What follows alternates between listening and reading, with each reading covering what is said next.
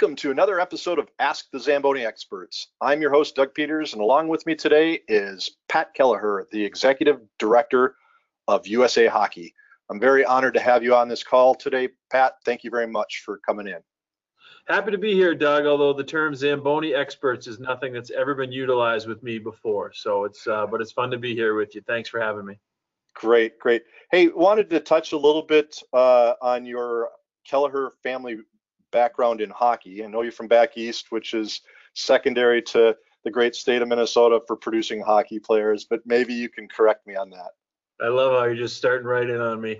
Yeah, no, I grew up in the, uh, the in Belmont, Massachusetts, just outside of Boston. Big hockey family. My uh, I'm the oldest of five boys. Uh, all played uh, college hockey to some degree, and uh, all still somewhat involved in the game. My parents um, got us all into it, obviously, and used to love to tell the stories of my first times going to the rink were the Saturday mornings, and I didn't want to I didn't want to go to the rink because I didn't want to leave my Saturday morning cartoons back in the day. So a different deal, but uh, my dad coached youth hockey for forever in Belmont and youth hockey and youth baseball actually, but he coached uh, as we used to call them the mites, now the eight and unders is what we call them in USA hockey. My dad coached the mites in Belmont for 40 years, just that age category, never moved up. And my mom was the uh, one of the best hockey moms of all time. She was carting the five of us around and she was team mom and manager and kind of doing everything in the local association. So hockey's been uh, a part of my life forever and still is in the uh, outside of my day job, but feel really fortunate to be able to have this position with USA Hockey and, and be involved in a game that means so much to me on a personal level too. Well, that's awesome. Then your father had to have bumped elbows with Eddie Peduto's father-in-law, who was uh, a legend uh, back in the Boston area as well. Yep, yep, uh, certainly. Yeah, actually, both my parents would know Eddie Peduto and then his dad and everybody. So they, you know, it's it's a small hockey world back there for sure. So um, yeah, they they Ed Peduto, who now runs the rink in, in the Burbank Arena, he'll tell some great stories about dealing with my mother as a team mom, or you know, paying for ice bills back in the day when Ed was running the rink in Watertown, which is uh, right next door to Belmont, where we'd skate out of quite a bit when we were growing up. Yeah, he was giving me a little intel and telling me that one of your brothers was so intent on uh, getting approval from your mom that he married somebody with the same name as your mom. Is that true? that is true. There is one. Uh, my mother's name is Mara, and there now is I have a sister-in-law named Mara as well. That, that's that's pretty incredible that uh, that that was just a stroke of fate that that would happen. Um, also, he was talking about uh, one of your, I think a niece plays for Belmont, which is a pretty prominent hockey program, is it not?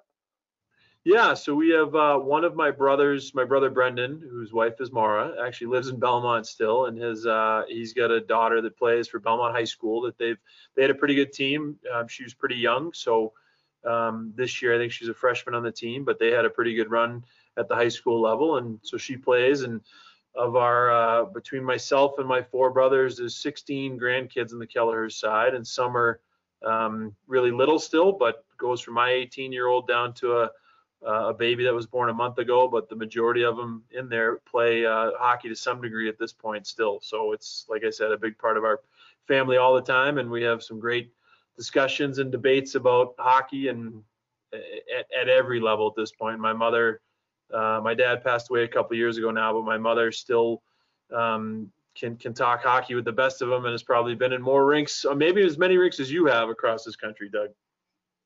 And does the debate uh, get into whether the Eagles are better than the Terriers, or how, how does that go on your family side? So it, it's interesting. We like to. Uh, Chris was the Terrier at BU, and Tim was the uh, the Eagle at BC, the goaltender. They missed each other by a year playing against one another, but uh, it's it's a great debate. It's even more fun after a couple of adult beverages, and we just kind of fuel the flames. But at the end of the day, um, as Chris likes to score it, he says they both they both actually won national championships in college, so they're even there. Uh, and and that's where my mother stands on. Chris then takes a step further and says that he won four Beanpots while at BU, and Timmy did not win four Beanpots. So that's his his kind of mic drop to wrap that one up. Isn't that the Boston University Invitational as opposed to the Beanpot? That's certainly what Chris would tell you. I don't think Timmy would call it that though. I've been fortunate enough, and I was actually out uh, there this February before everything went down in March and uh, was able to attend the, the finals night and see Northeastern uh, beat BU for, I don't know if it's a second or third consecutive title, which is unusual that uh, either Northeastern or Harvard wins the titles. Um, and it was a kid, Trevor Zegras from BU, who's a duck draft pick, I think, scored a goal late in the game to tie it up. And uh, it, it, was interesting. Uh, he, I, I, was a little disappointed with the uh, the behavior um, based on a, a, call that wasn't missed by Mr. Gravelisi, but um, there is a alleged call that was missed that uh, may or may not have cost BU the game. But it, it's always fun to get out there for that.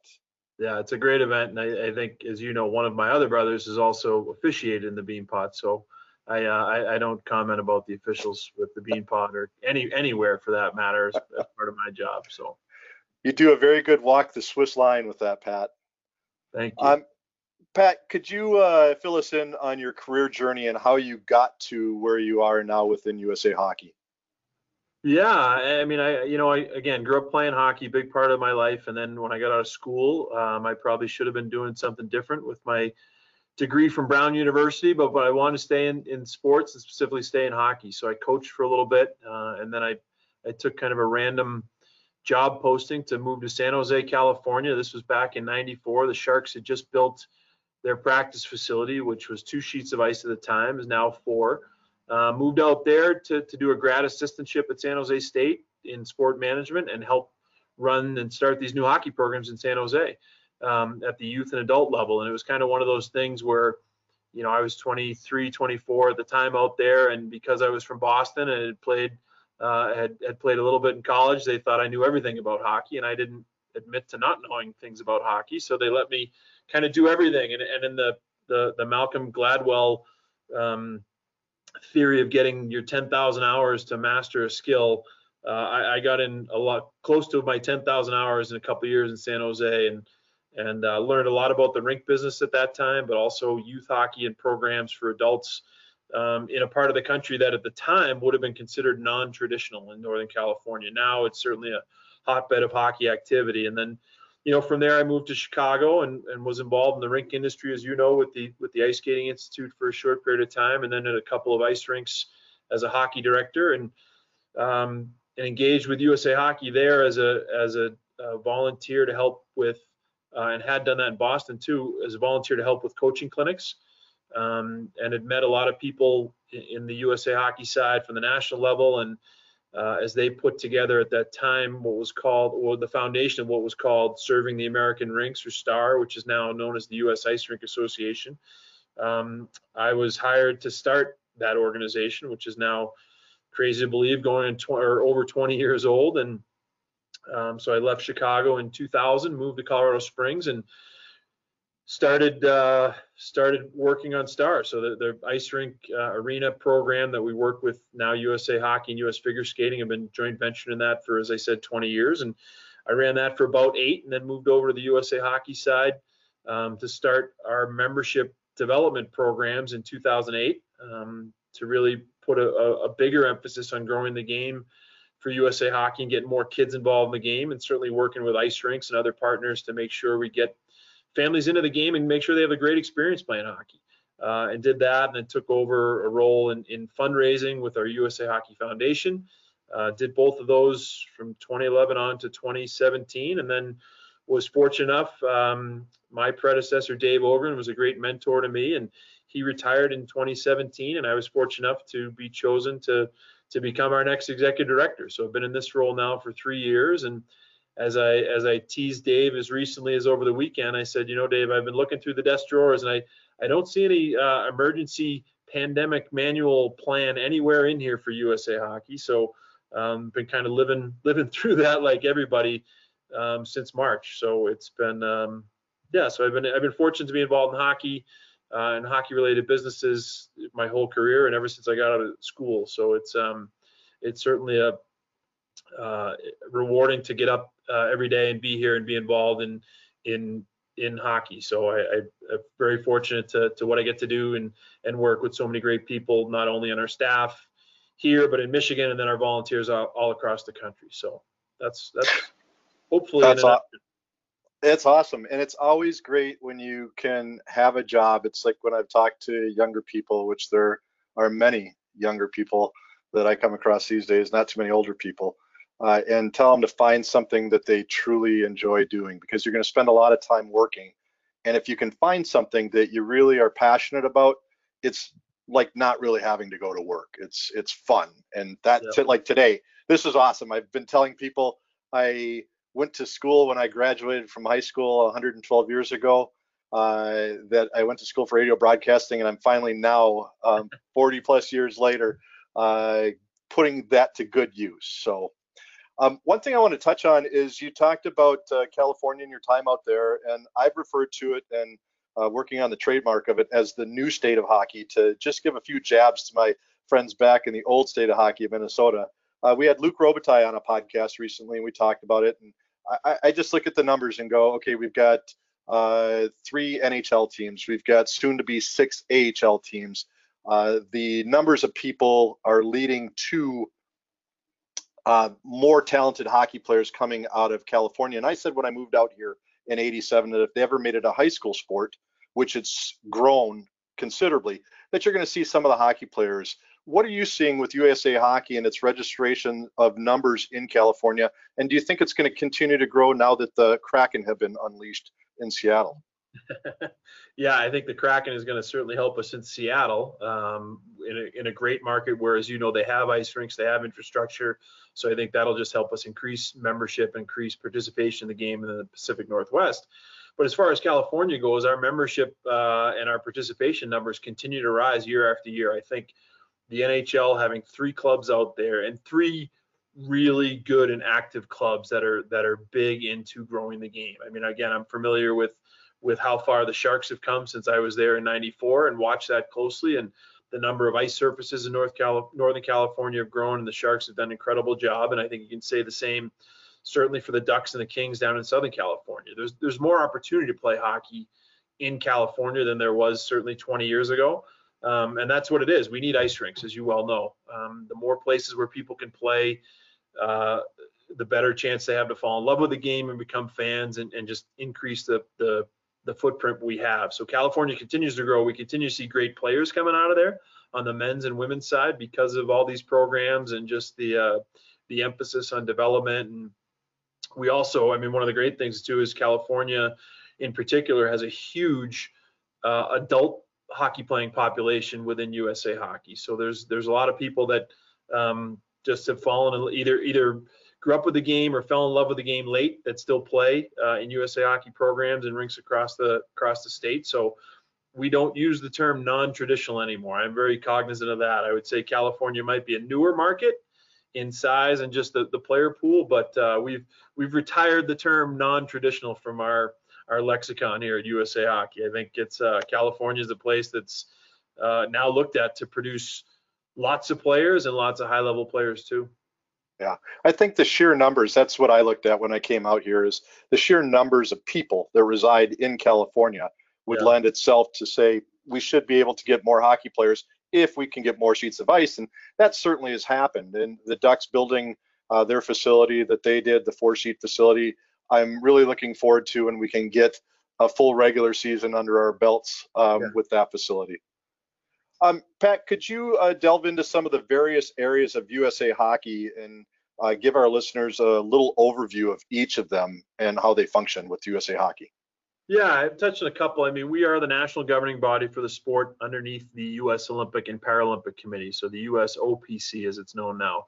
Um, and our job is to really administer the sport at all levels um, throughout the country. And we work with players, coaches, officials, volunteers, parents, uh, and everybody associated with the game to try and make sure that the the hockey experience, no matter the age, no matter the level, um, is the best sports experience that it can be.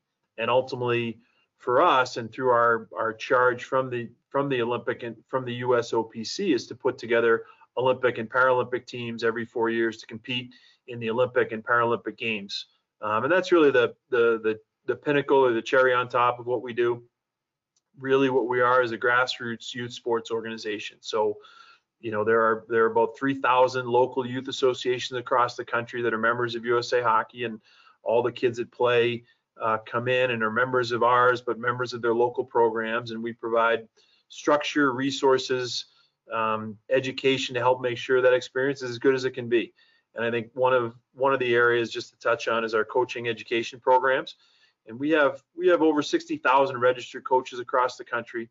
Um, we do a great deal of work to make sure that they provide the best experience possible. So that's not only what a practice looks like and make sure kids have a great time at practice, but also a game experience, making sure that everybody plays and develops and, and gets, you know, is allowed to improve to the best of their ability. Um, I think we also have done a great job. Uh, more well, I was going to say more recently, but when the 10 years ago we unveiled um, what, what we call is now known as the American Development Model or ADM. And the ADM is really the blueprint of how to develop and administer youth hockey across the country, again, to make sure that everybody that plays has the best sports experience possible. And that not only is for every kid that plays house league, but also for every kid that may play a tier one or AAA level? How can it be the best development opportunity? How can it be the most fun? How can they get the most out of it? And and as a result, how can they be the best hockey player that they can be? So that for us, uh, the ADM in, in 2009, 2010, when we came out with that, really was transformational, I'd say, for our organization because it it kind of connected all the different pieces that we have across the country, all the different volunteers, the coaches, the parents, the players, um, to focus around what's age appropriate and best for every kid that plays. And I think it's been um, we've we've seen a lot of success and had some really good results with that um, so far. And I know we're really just a generation kind of into it at this point. Um, but more kids are playing, more kids, boys and girls, are getting the highest levels. And from the from our national team levels, we're having more success internationally. We're having you know more on the men's side, having more players drafted at the highest levels of the NHL and, and performing at the highest levels of the NHL. So um, I like to look at as the gra- we're the foundation of the sport across the country, the grassroots level. And as we go up the pyramid, um, we have roles at, at every level, and then obviously work on the men's side very, very closely with the National Hockey League and all of their clubs um, to impact the communities where they play, to grow the game, and ultimately to to put on uh, to have more Americans playing at the highest level in the National Hockey League. That's great. And one side question to it is you've been in the industry for a while. I've been in it for a, a long while. We know that uh, there are um, sometimes challenges when it comes to parents and different aspects. How difficult is it for you and USA Hockey to try to keep all the sheep herded? Because you're dealing with 50 different states. Maybe not every state has its own organization. But how much of a challenge is that, and how do you guys keep everybody focused on what's best for USA Hockey? Yeah, we actually have a very, very good structure in place. We have 34 affiliate organizations. So where you are, Doug, the California Amateur Hockey Association is our USA Hockey affiliate that works on our behalf and, and governs and administers hockey within the state of California. Um, there's 33 other organizations around the country that are either state-based or multi-state based. So we rely on them um, to do that. We have great collaboration. Actually, we had a call this morning with our affiliate presidents and our local registrars, the people that help um, make sure we get the rosters completed and the teams registered and all that stuff, to talk about what's going on really specifically now when you talk about COVID and, and what's happening with the coronavirus. So we have a great network and structure of people out there as volunteers who do a ton of work on our behalf. Um, there are always challenges that we'll deal with and that they deal with as well. Parents um, are both, and I'm one as well as a hockey parent, uh, can be a blessing and a curse. But I think we've looked at it and to say, you know what, there are going to be some challenges, some issues, but you know, with with uh, 375,000 youth players ages eight and under, the vast majority of our parents are are, are fantastic, uh, and we try and provide information, education to help them uh, understand what the youth hockey experience should really look like and be.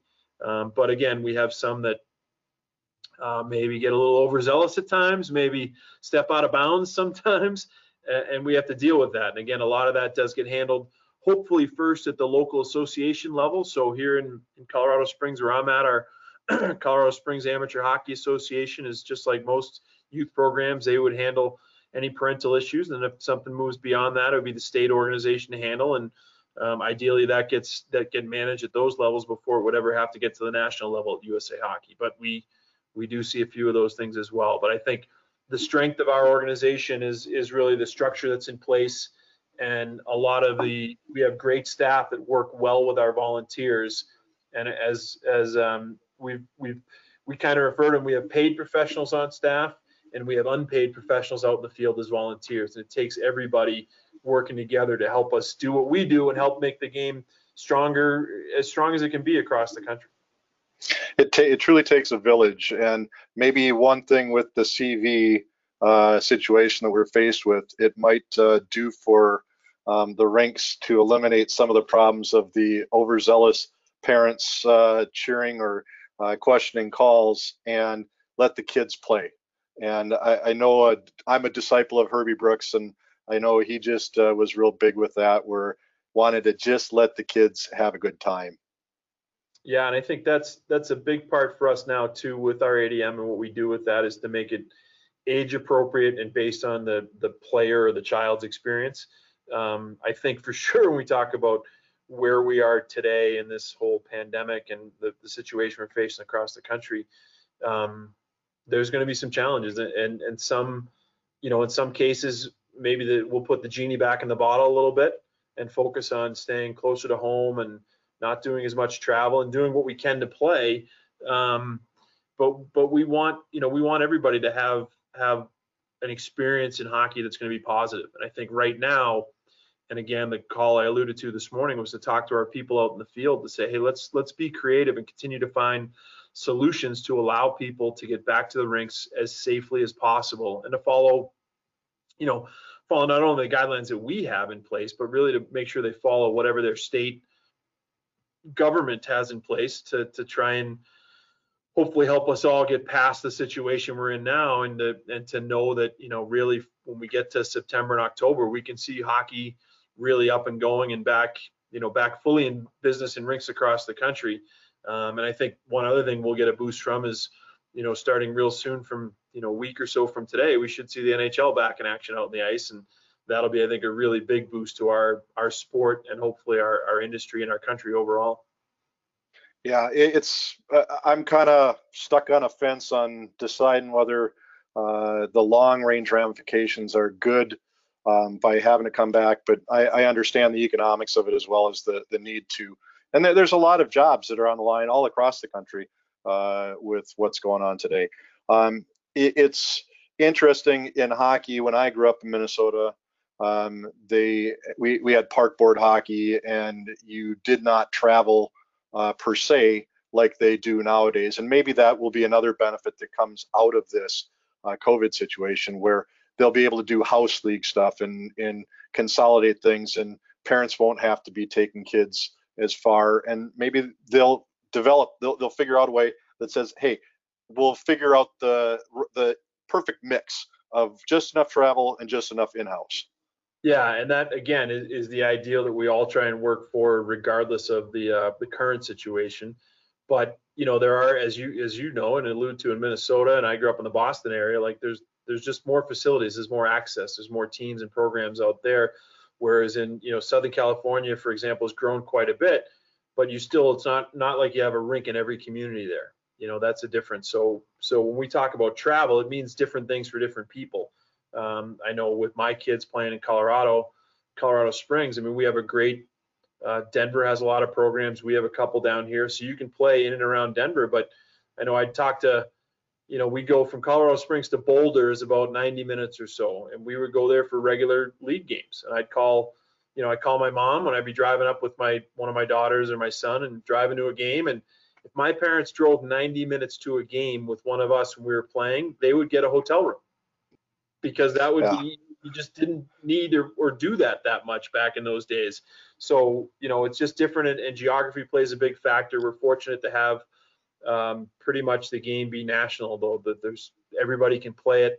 Um, some places it takes a little bit extra effort to get to an ice rink to do it, but again, thanks to the NHL and expansion, we've got rinks in really in every corner of our country, in every state, and every location that allows people to play. Well, that's what Luc talked about when uh, Gretzky came out to California from Edmonton about how you really had to be a dedicated hockey player. And it's better now than it was when I came to Zamboni in 1987. Um, but it's still, as you mentioned, it's not like it is in Minnesota or, or Boston area where you can uh, do a circle of a 30 mile radius and have you know a multitude of ice rinks. Yeah, and then the thing is, it depends on what level we're talking about. I mean, ultimately, everybody ends up, you know, save for some that get to the highest level, everybody ends up back in an adult league somewhere, right? So it's between. I had a friend that once said it, um, and actually, you know, Pete Carlson in Minnesota at the Super Rinks. Pete had a son that was 15 at the time, and I remember we were talking. He said, you know, I don't know where the next 10 years of his hockey life will take him. He goes, I just wanted to take him that when he's 10 years from now, he's 25 he wants to go back to the rink to play adult league hockey with his buddies because he loves the sport and he's had a great experience. He's not sour on it, and really, I think that's where we all want it to be. That it's a it's a great, um, you know, it's a great part of your life, and it's something that for us in our sport, you can play it forever. I mean, I've been, uh, you know, around it my whole life, and and I have buddies that play, you know, two three times a week because they just love it. It's it's exercise and it's things they can do, and or they're coaching with their kids and um, you know, so it there's there's a ton of different places where people end up and more opportunities. Um, whether it's a California kid that may make it to, you know, playing our national team program or playing college hockey uh, at a Division One level, but there's also now I think we have over 500 uh, ACHA college non-varsity programs across the country. So I mean, as you know, UCLA and USC play against each other in college hockey. It's not Division One, but it's a pretty good level of hockey, and it's allowing kids to play play the game through their college years, which hopefully will keep them in to get into those adult leagues or referee or, or, or coach or just stay involved with hockey. I think that's really, really important for the game to be healthy everywhere in our country. Yeah, I'm looking forward to when we see more uh, team, more hockey teams, D1 hockey teams out in the West Coast, and uh, I think that that's going to be the next explosion. Uh, if we can get USC uh, or UCLA or a Stanford um, maybe one of the San Diego schools to sport a D1 so that ASU has got somebody to play against that's not having to fly across the country. Pat, you touched on officiating. Can you tell us uh, how USA Hockey is developing uh, the next officials that are either going to be in the junior program or stepping into college or uh, maybe into the show? Yeah, we have a pretty, a very solid officiating, officiating development program or ODP um, that that selects and, and, really works with officials that are going to work first first in our structure within junior hockey. So the USHL, the North American Hockey League, are, are tier one and tier two programs. Um, we we work very closely with those groups to to try and get young officials into a development pipeline. Um, certainly, then we work with the colleges, we work with the National Hockey League, the American Hockey League to try and provide opportunities for officials to ascend their way up the ladder. Um, and that really, again, that translates back into the grassroots level, right? One of the one of the emphasis that we have in this season coming up is is to foster better communication and relations between all of our officials. So if they're officiating a, a 10U game on a Saturday afternoon, um, how do they work with the coaches? How do the coaches work with them so that they have a good experience? We lose way too many officials after their first year because they don't um, they don't they don't enjoy it getting yelled at or screamed at by adults and maybe they're 15 16 17 year old kids that really want to give back and try and do something else to stay in the game. How can they how can they stay in the game? How can they have opportunities? And, and i think officiating is certainly a way to go. We have to continue to work on our culture and the culture of youth hockey so that potential officials when they start at 17 18 locally enjoy it, have a good experience, and maybe want to ascend to higher levels, then can get into our officiating programs. And um, you know, this summer, unfortunately for everybody, we we've missed an opportunity for for some elite player development programs, which also are opportunities for elite officiating development programs. So um, we run player development camps for players on the on the boys and the girls side from ages 15 through 18, and we have uh, officiating development programs that go hand in hand with those events that allow uh, officials to come in um, to, to work games, to be evaluated, and really to be coached to, to become better. So um, it's a big part of what we do. We have approximately 25,000 officials registered with USA Hockey, and we provide different levels of education and, and support. And uh, it's like I said, it's an area that that we've been very proud of what we've done, but we know we have to take a look at it from the culture of the game, how we can make sure it's a a, a better experience for everybody involved. And that's the coaches with the officials, the officials with the coaches, and then our fans, our parents and people. Um, so going back to your earlier point, as we get going in the fall and some games get going, maybe uh, maybe that will help if we don't have as many fans in the stands or officials sitting in the stands as opposed to the ones on the ice. So we'll we'll see, but we need to continue to make sure the culture around around the game and specific to the officials is better all the time.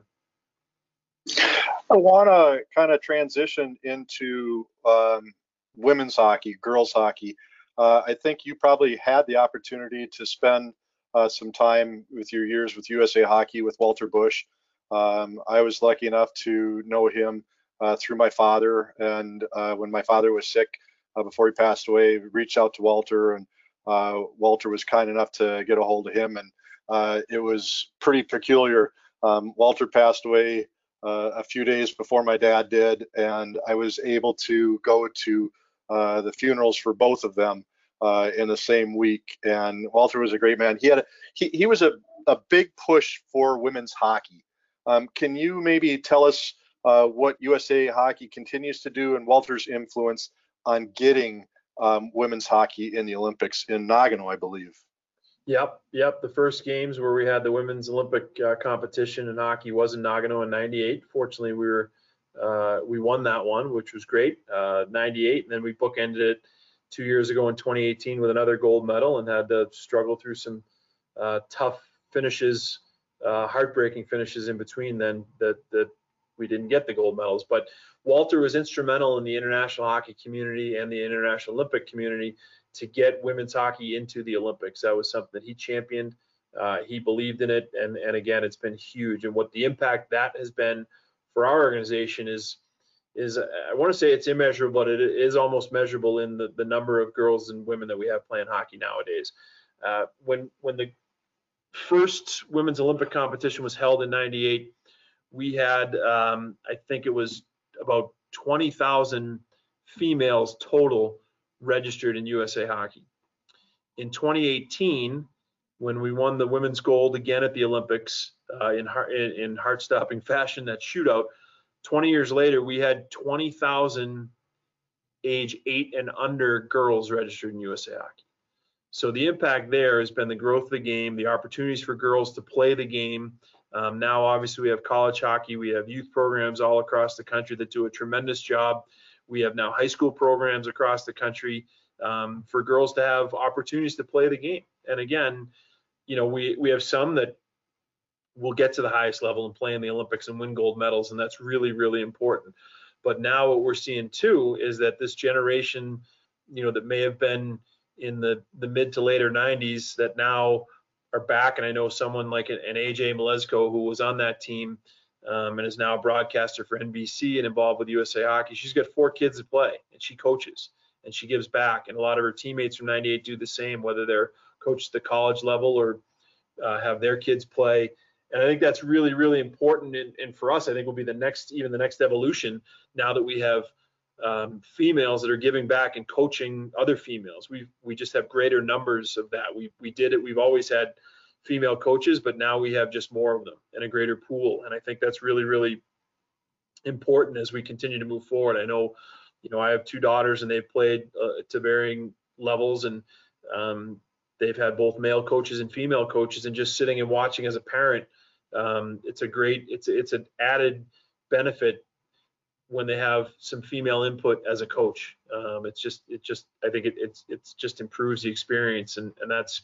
really really substantial for us moving forward. So the number of girls and women's can, women playing continue to grow. We have more adult females playing um, in events and tournaments all over the country and leagues.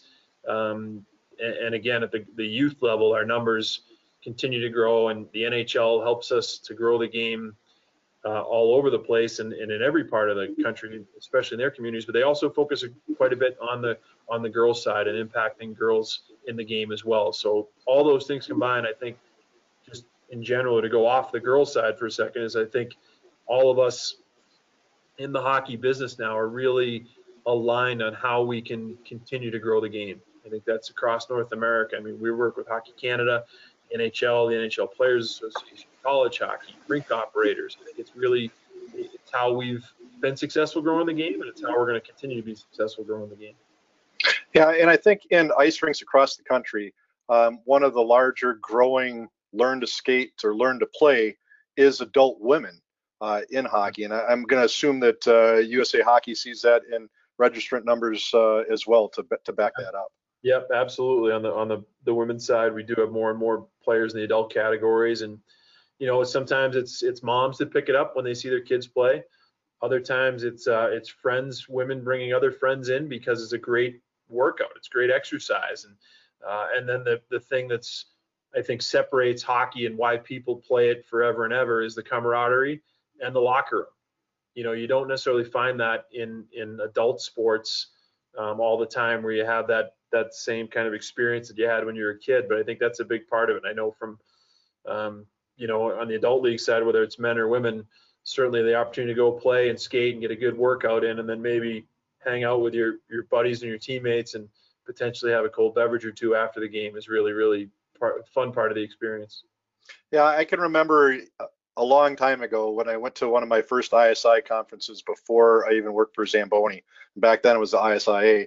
Um, talking to a gentleman who was a goalie, and he talked so much about the old timers tournament that uh, Charles Schulz held uh, up at Santa Rosa. I don't know if you've ever had the opportunity to attend that or not, but uh, maybe you can elaborate a bit about it because that is what you know. It, it's to me, hockey is the greatest sport ever. Greatest trophy is the Stanley Cup, and it just brings things together.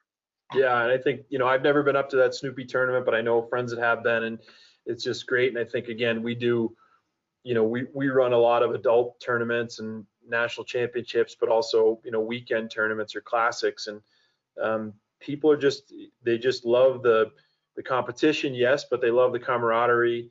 Um, and again, for a lot of people, it's something you did as a kid. You go away for hockey weekend, you have a blast, and your parents have a blast, and so it it kind of translates as you grow up and still get the chance to do that. I, I, it's a blast whenever you know I've done it in years past and gone away with college buddies or um, you know we here in Colorado we've gone up in the mountain towns for a couple of weekends and um, it's just great fun. And I think that's you know to our, our game is so good and it's so good for so many people in so many ways. And I think one of the things too that I just want to touch on is that for us, a, a big area is, is I've mentioned multiple times is growing the game. And one of those areas, or, or specifically now, we, we look at diversity inclusion is such a big area for us and a point of emphasis that how do we engage more people um, and more people of color to come to hockey? Um, you know, there's more, there are more and more people of color playing at the highest levels, whether that's uh, Americans or Canadians in the National Hockey League and and on the women's side as well. And how do we make sure that that translates at the grassroots level? How do we get out to communities where we, we've always done a very, very good job with the NHL's partnership and diversity programs and hockey's for every pro, hockey's for everyone programs.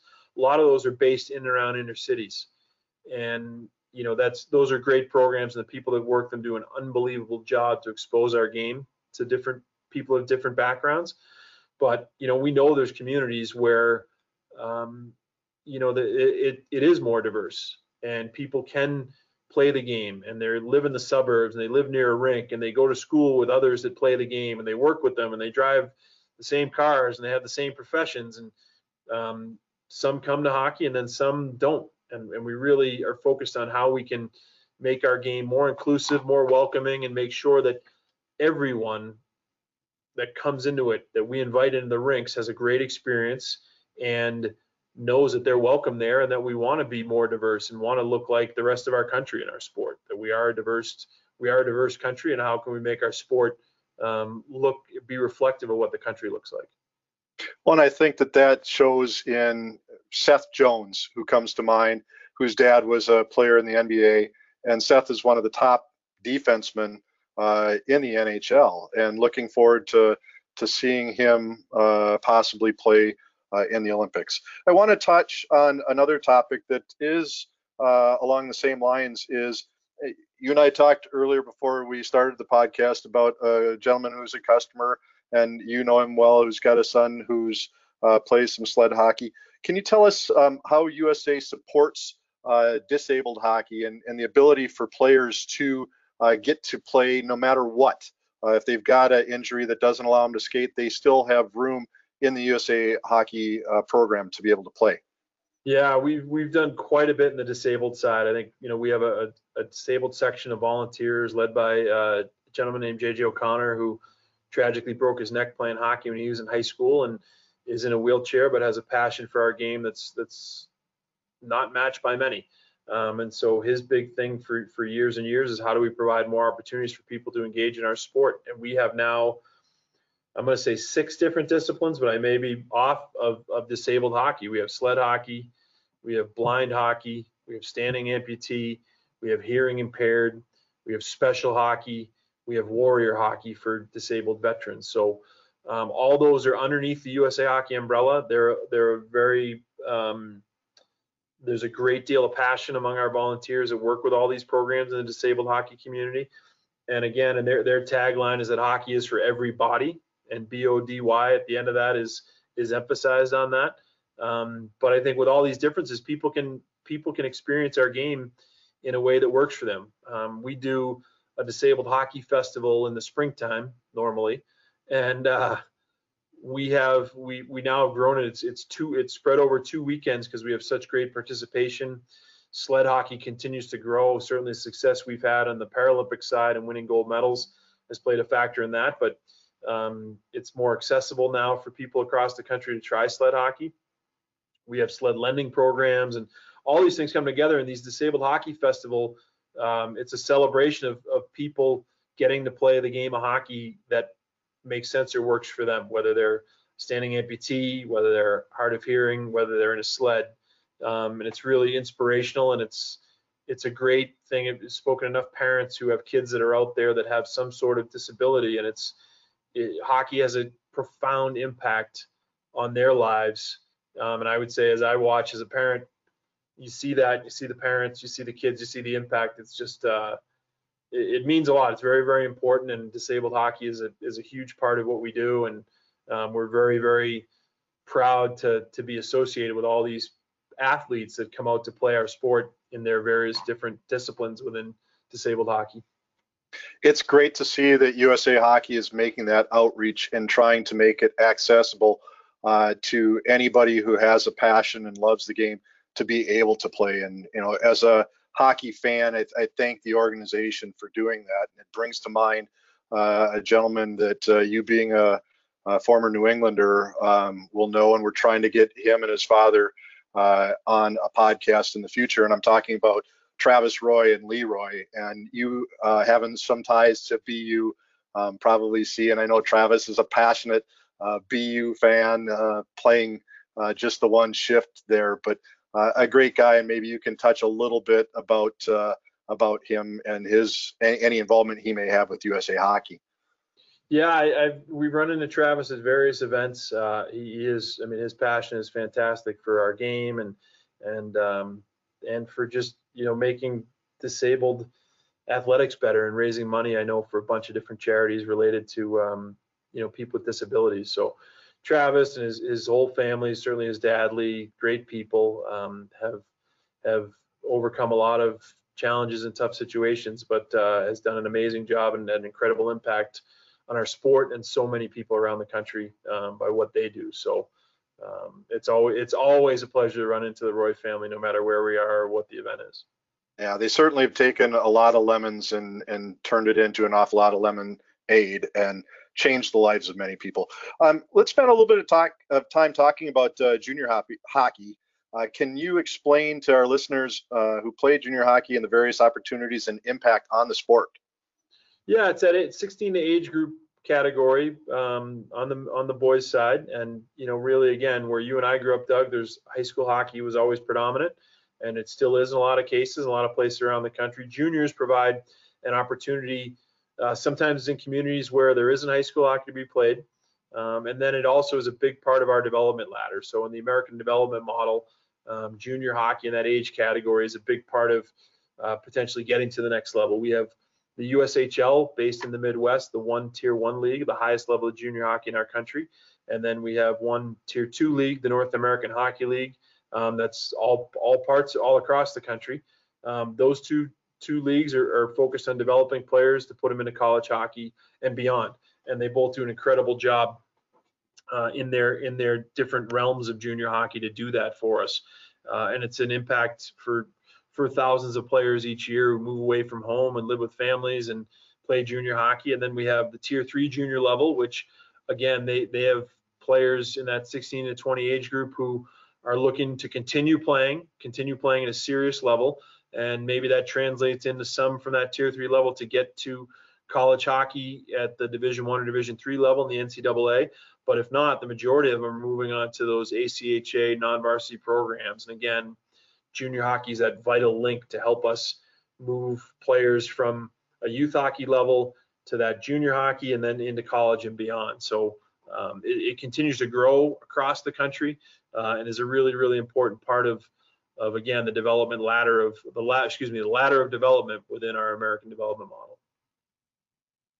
That's great.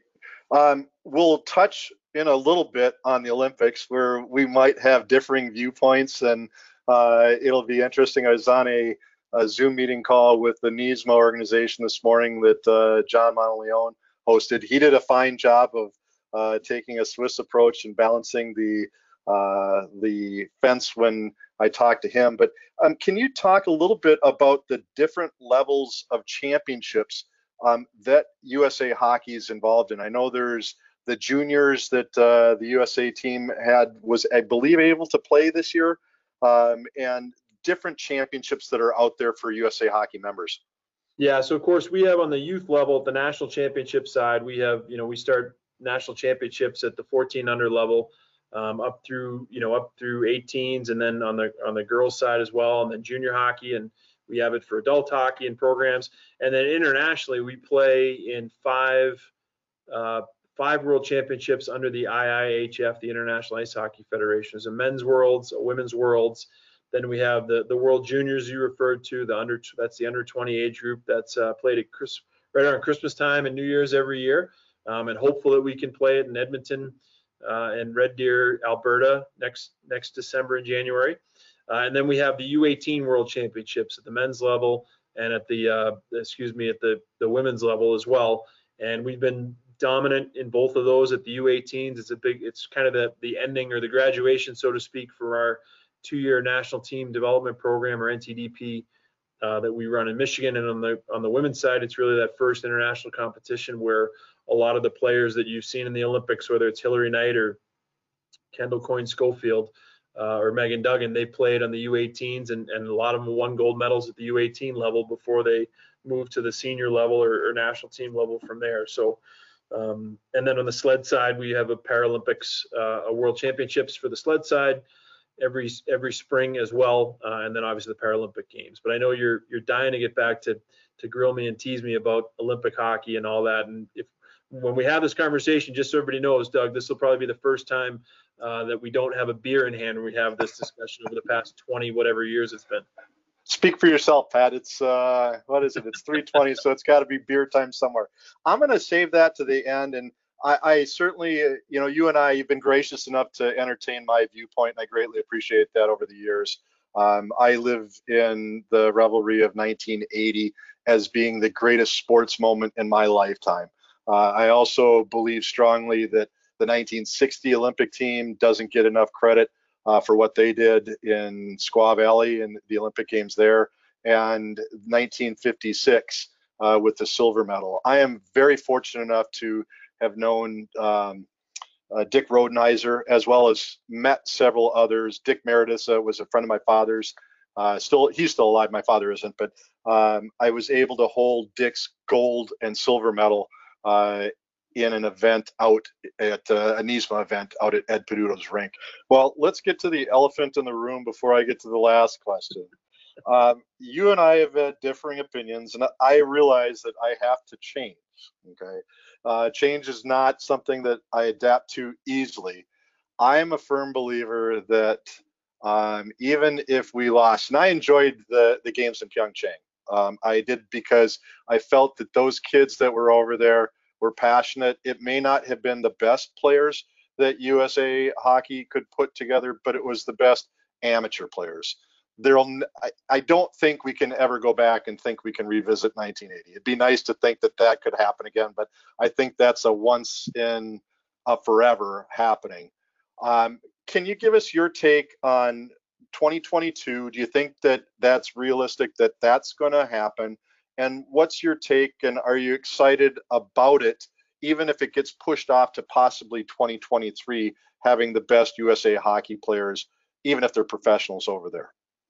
Yeah, I, I think again, I, I, believe we'll be playing the Olympics in 2022. I remain positive on that side. Um, we continue to talk to the U.S. Olympic Committee about that, and you know, we believe we'll be there in February 2022 with the Olympics, and we want to go with our best players. I, I do not disagree with the things you've said about the 1980 team.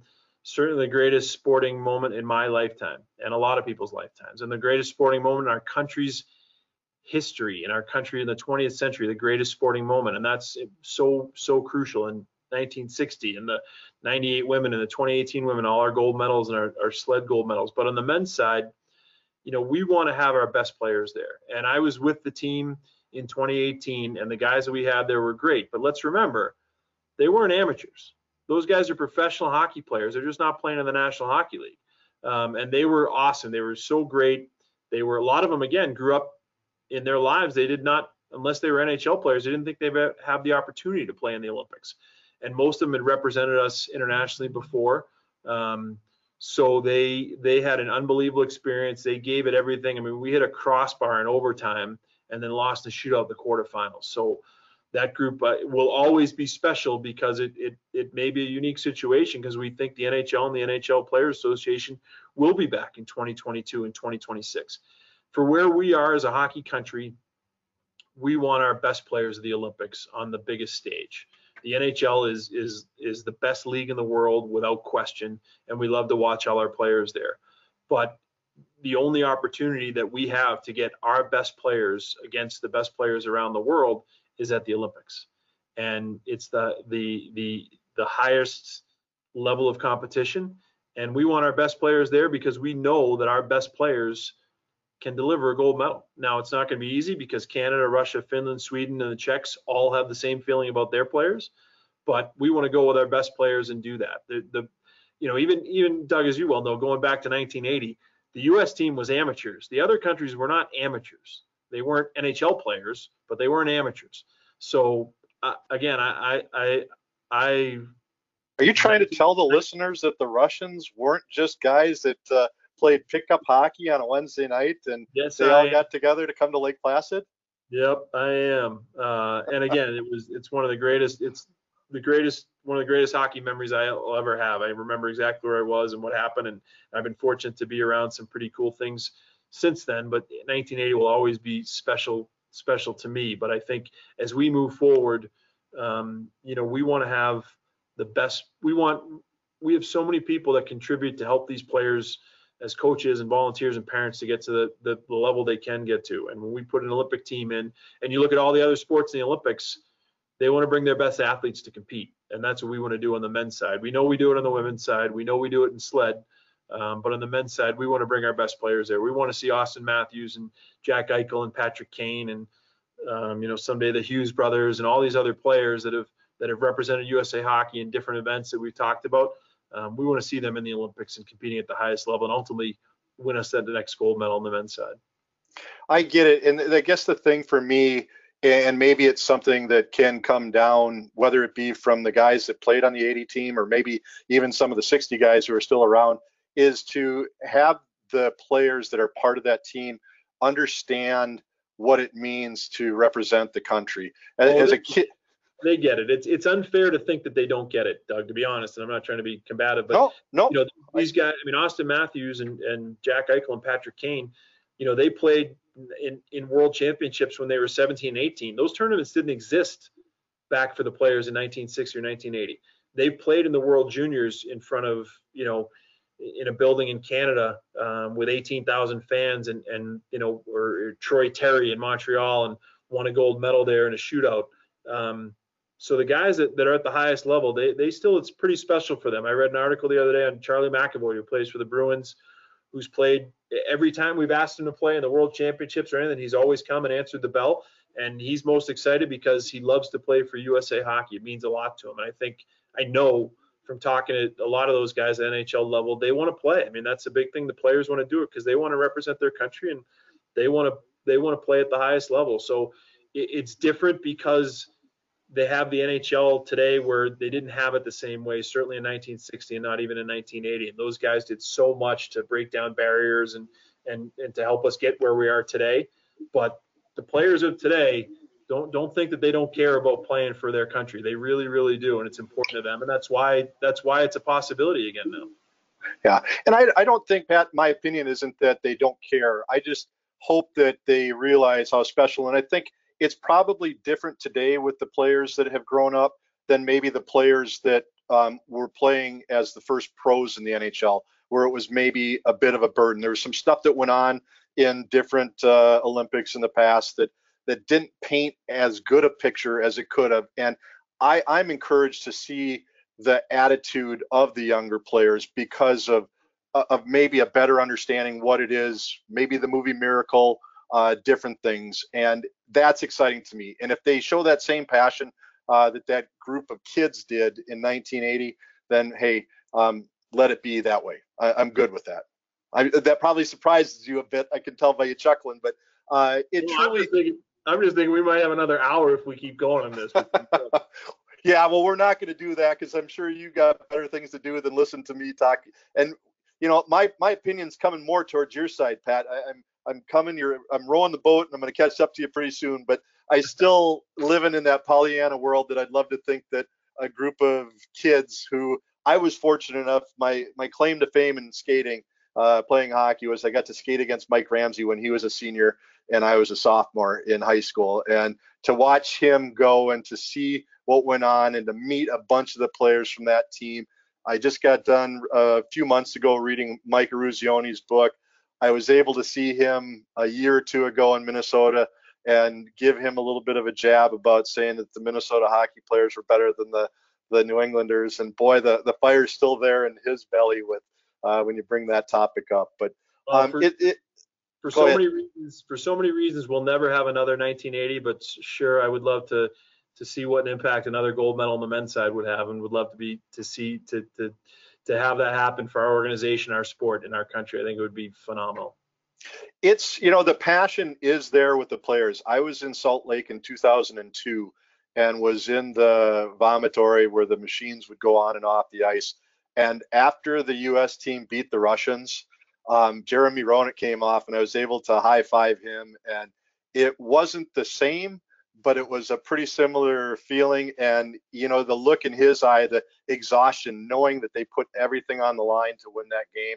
And one of my mementos that I have is the puck that was used for the game-winning goal by, I believe McDonald scored the game-winning goal against the Russians. That they didn't change the pucks out on a regular basis back then, and it popped up into the vomitory, rolled up. I was able to grab it, put it in my pocket, and kind of hide behind a few people to get out of the building. But nice. um, it, it was great. So it's going to lead me to a couple more questions. USA Hockey's long been recognized as the very best national governing body of sport, not only in our country but across the world. What is the secret sauce that's used to make that uh, be the case? You know, I'd say there's two pieces of that. Number one is our game. Uh, the sport of hockey is is like no other sport. I mean, we we we joke about when kids get started, they learn how to fall down and get back up, and that's certainly a life lesson. Um, and I think it breeds breeds um, people that that that take those lessons important that hockey has a huge impact. And that leads into the people we have. Um, you mentioned earlier and i kind of mentioned a couple times i mean it takes a village to to play hockey and be involved in our sport. It's not easy um, but i think that that that lends something to it that people um, have have to maybe overcome some hurdles to to be involved with our sport, whether that means travel or just commitment to be involved in hockey. Um, and the people that do that love it. I, I always go back to a line. My mother, again, with five boys that all played hockey, she saw every rink in New England and beyond for for years and years and years. And every year it was, you know, all year long they were all hockey season long they were in rinks. and my mother today will say the same thing. I wouldn't. She goes, I would sign up tomorrow and do it all over again. So I think our sport does a great thing for people, and I think people um, give back to it in so many great ways. And I think that that that really is what it is. Beyond that, I think there's a lot of other things that I could bore you with about how great our organization is and the structure and the, the things that we offer uh, as a national governing body to again to try and make the the youth hockey experience the best it can possibly be. But to me, it comes back that we have the best sport ever, and that that brings that attracts the best people ever to our sport. I, I think that USA Hockey is in great hands with you. You've got a passion for the sport. Um, you you certainly do a great job, and I, the secret sauce leads me into a topic that I, I'm a bit of a foodie, and it's kind of something that I've asked on all the podcasts I've been involved in. And being it that you've been to a couple, uh, you've spent a great bit of time in the Boston area. Um, I'm going to ask you the best pizza, and there's only one answer that can be. Otherwise, we'll get the the horn. Uh, so, could you tell me what the best pizza is in Boston? Would it possibly be Santarpio's? There you go. Now, is it which Santarpio's is it? Because well, there's two of them. In my, mind, in my mind, there's only one, Doug. There you go. That's the right answer for that question as well. Uh, best food in the North End. I know you're Irish, or at least I'm going to assume that you're yeah, Irish, but yeah. the name. Uh, maybe uh, Italian might uh, be one of your favorite foods, and if so, where would you go in the North End for an Italian meal? That's a tough one. I'm not sure if I can come up with a restaurant name right off the bat. I haven't been back there in a long time for for food, and you know, I guess being being um, more or less homebound, I haven't been out of Colorado Springs since March, and that's a long, long time. I don't know where I'd go in the North End, but I think I don't think you go wrong anywhere in the North End for Italian food. I've only had one bad meal in the North End, and that was when Richard Zamboni and I were directed to a restaurant by a policeman, and he ended up sitting in the bar when we were walking out, going, "It's really bad when you go to Boston and you get a bad meal because there's no excuse for it." Pagliuca's is one that comes to, you know, that's one of my favorites to go to. Uh, Massimino's is another one on the North End. Um, how about the best cannoli? Again, you're asking the Irish guy all these questions, Doug. I, I haven't been back there enough to, to tell you. Well, you got to get back and visit your family. Maybe you could go to Michael's and uh, and get a cannoli there. Those, those are pretty darn good cannolis. You know what the best part is? Again, having having four brothers and between my kids and whatever, and 16 kids running around, our wives and all that, we don't exactly go out to too many restaurants for that stuff. And we're usually down down in Humarock Beach, where actually my my brothers and my mom and their kids are all there now. So I'm very jealous that we did not get out of Colorado to get there. But Humarock Beach in Scituate, um, we'll get pizza at the Bridgeway Inn, but usually it's uh it's it, the best part of those summers and the best meals, Doug, is when we go and get. Honest to goodness, we we get 25 to 30 lobsters and cook them up, and it's a great it's a great celebration. That's that's what I would prefer to do, frankly, versus going to any restaurant for any meal when I'm back in Boston. I would rather be with my family and and cooking up lobsters and steamed clams at home and just having a lot of laughs. Yeah, it's not so much the food as it is the people that you're with and and getting to share family time. That that's awesome. Um, Chicago, uh, can I challenge you on best beef in Chicago or best hot dog in Chicago, or has it been too long for you there as well? been too long. I wouldn't say. I'd say you know down. Um, uh, I guess at the the higher the higher end. I mean, you can't go wrong when you get down to, to Gibson's down in uh, in downtown Chicago. I mean, that's just probably the best meal probably ever. Yeah. And then I used to have a lot of great little spots. There was a, a place called when I lived there. There's a place called Cullen's, which was on the north side that I used to take everybody to when they came in. It was like this great little Irish pub, and they had the best um, chicken pot pie going. Sounds good. I'll have to give that a try if it's still around. I, am a big Johnny's beef guy, uh, and Portillo's is uh, another go-to. And lucky that they've got. There's actually a Portillo's not too far from here, and I've indoctrinated uh, a few of my grandkids as well as my wife into uh, into going there. So can't go wrong with Portillo's. No. Um, any parting words or shots that you want to give me, Pat? Uh, I'll give you the opportunity because you've been a, a, very gracious guest on our podcast today, and I greatly appreciate it. No, I, pre- I appreciate it, Doug. I know we've obviously known each other a long time and had some great discussions on Olympic hockey and stuff. It's always fun. I do always enjoy it. I think I just would, um, you know, again, and, and you can relay this as well, but I just uh, so appreciative of get of getting to know you and the Zamboni family, and not just the the the, the actual family for one, but the people that work with the Zamboni company. Um, always a pleasure to be around them. A great group of people. Um, the Zambonis that I've gotten to know over the years, the um, you know Richard and everybody back in the day. I mean, just such such wonderful people that love our sport, love our, our, our rink industry, and, and have given so much. So it's uh, it's a pleasure to be here.